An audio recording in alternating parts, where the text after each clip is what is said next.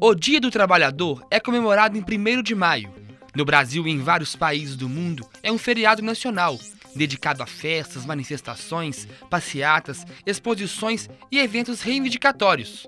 A história do Dia do Trabalho começou no ano de 1886, em Chicago, nos Estados Unidos. No dia 1 de maio deste ano, milhares de trabalhadores foram às ruas reivindicar melhores condições de trabalho, entre elas a redução da jornada de trabalho de 13 para 8 horas diárias. Também aconteceu neste dia uma grande greve geral dos trabalhadores.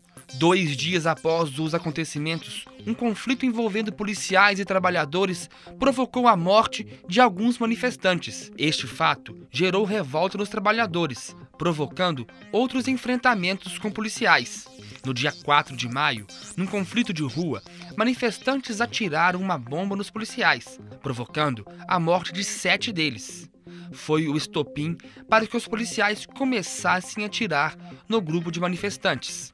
O resultado foi a morte de 12 protestantes e dezenas de pessoas feridas. Foram dias marcantes na história da luta dos trabalhadores por melhores condições de trabalho. Para homenagear aqueles que morreram nos conflitos, a Segunda Internacional Socialista, ocorrida na capital francesa em 20 de junho de 1889, criou o Dia Mundial do Trabalho, que seria comemorado em 1 de maio de cada ano. Aqui no Brasil, existem relatos de que a data é comemorada desde o ano de 1895, porém, foi somente em setembro de 1925 que esta data tornou-se oficial, após a criação de um decreto do então presidente Arthur Bernardes.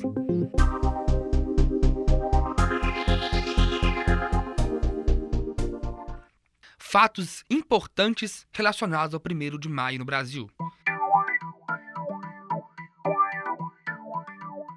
Em 1 de maio de 1940, o presidente Getúlio Vargas instituiu o salário mínimo. Este deveria suprir as necessidades básicas de uma família. Em 1 de maio de 1941, foi criada a Justiça do Trabalho, destinada a resolver questões judiciais relacionadas especificamente às relações de trabalho e aos direitos dos trabalhadores.